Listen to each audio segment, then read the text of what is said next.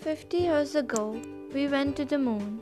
We called it Apollo, but many people did not know that Apollo had a twin.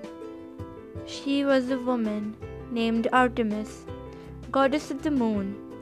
We are returning to the moon as a new generation of explorers, this time to stay and to prepare to achieve humanity's next chapter of sending the first humans to Mars.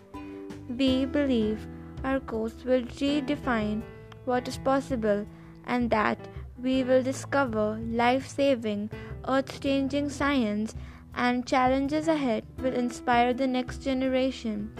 This is a manifest for all who wondered if we could return, for all who dreamed of exploring beyond. We go as Artemis generation. We go.